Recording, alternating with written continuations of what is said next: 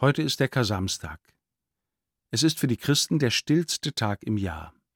Zumindest bis in den Abend hinein findet kein Gottesdienst statt.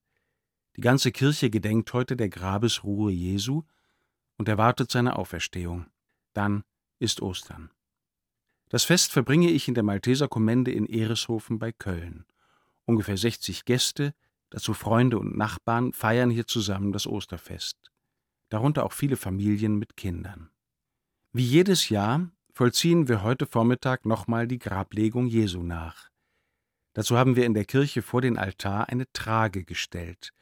Zusammen mit den Kindern lege ich alle Gegenstände, die uns an das Leiden und Sterben Jesu erinnern, auf diese Trage.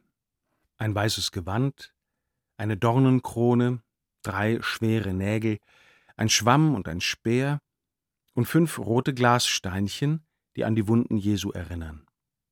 Dabei erzählen die Kinder noch einmal die Leidensgeschichte nach, die wir am gestrigen Karfreitag erzählt und gefeiert haben. Zum Schluss nehmen wir die rote Stola vom Kreuz, die dort seit gestern hängt. Und wir legen sie so auf die Trage, als läge dort einer, der sie trägt. Die Kinder vollziehen das immer mit großer Zärtlichkeit und Feierlichkeit. Wenn alles auf der Trage liegt, tragen sechs Kinder, zwei vorne, zwei hinten und zwei in der Mitte, die Trage mit der kleinen Anordnung der Erinnerungsstücke vom Hof und hinüber in einen benachbarten Schlossgarten. Der vielleicht 200 Meter lange Weg ist immer sehr andächtig. Wir singen einige Lieder, die sonst auch bei Beerdigungen gesungen werden, wie Wir sind nur Gast auf Erden und wandern ohne Ruh oder Das Weizenkorn muss sterben, sonst bleibt es ja allein. Am Ende des Weges ist ein alter Eiskeller, der in eine Felswand gehauen ist. Früher legte man dort im Winter große Eisstücke hinein, die bis zum Herbst dort die Kühlung von Speisen ermöglichten.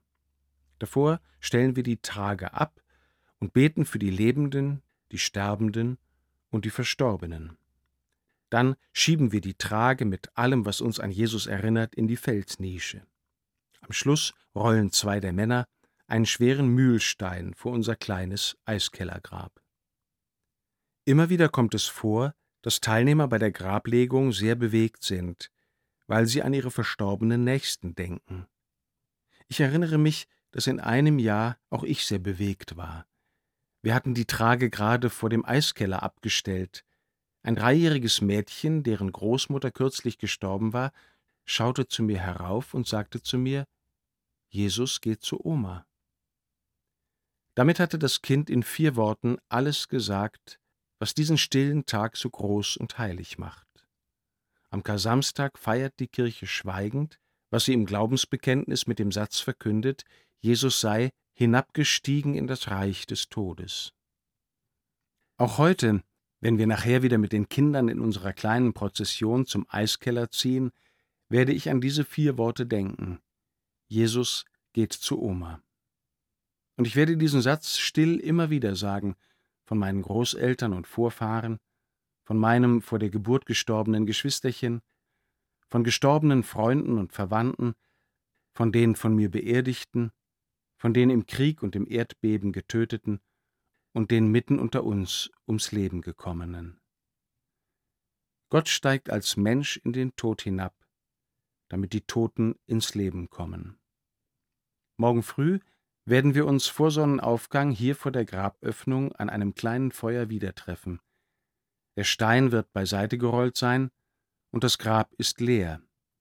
Und wir werden hören und feiern, dass einer zu den Toten und zu uns Lebenden das neue Leben getragen hat. Ein Leben, über das der Tod keine Macht mehr hat.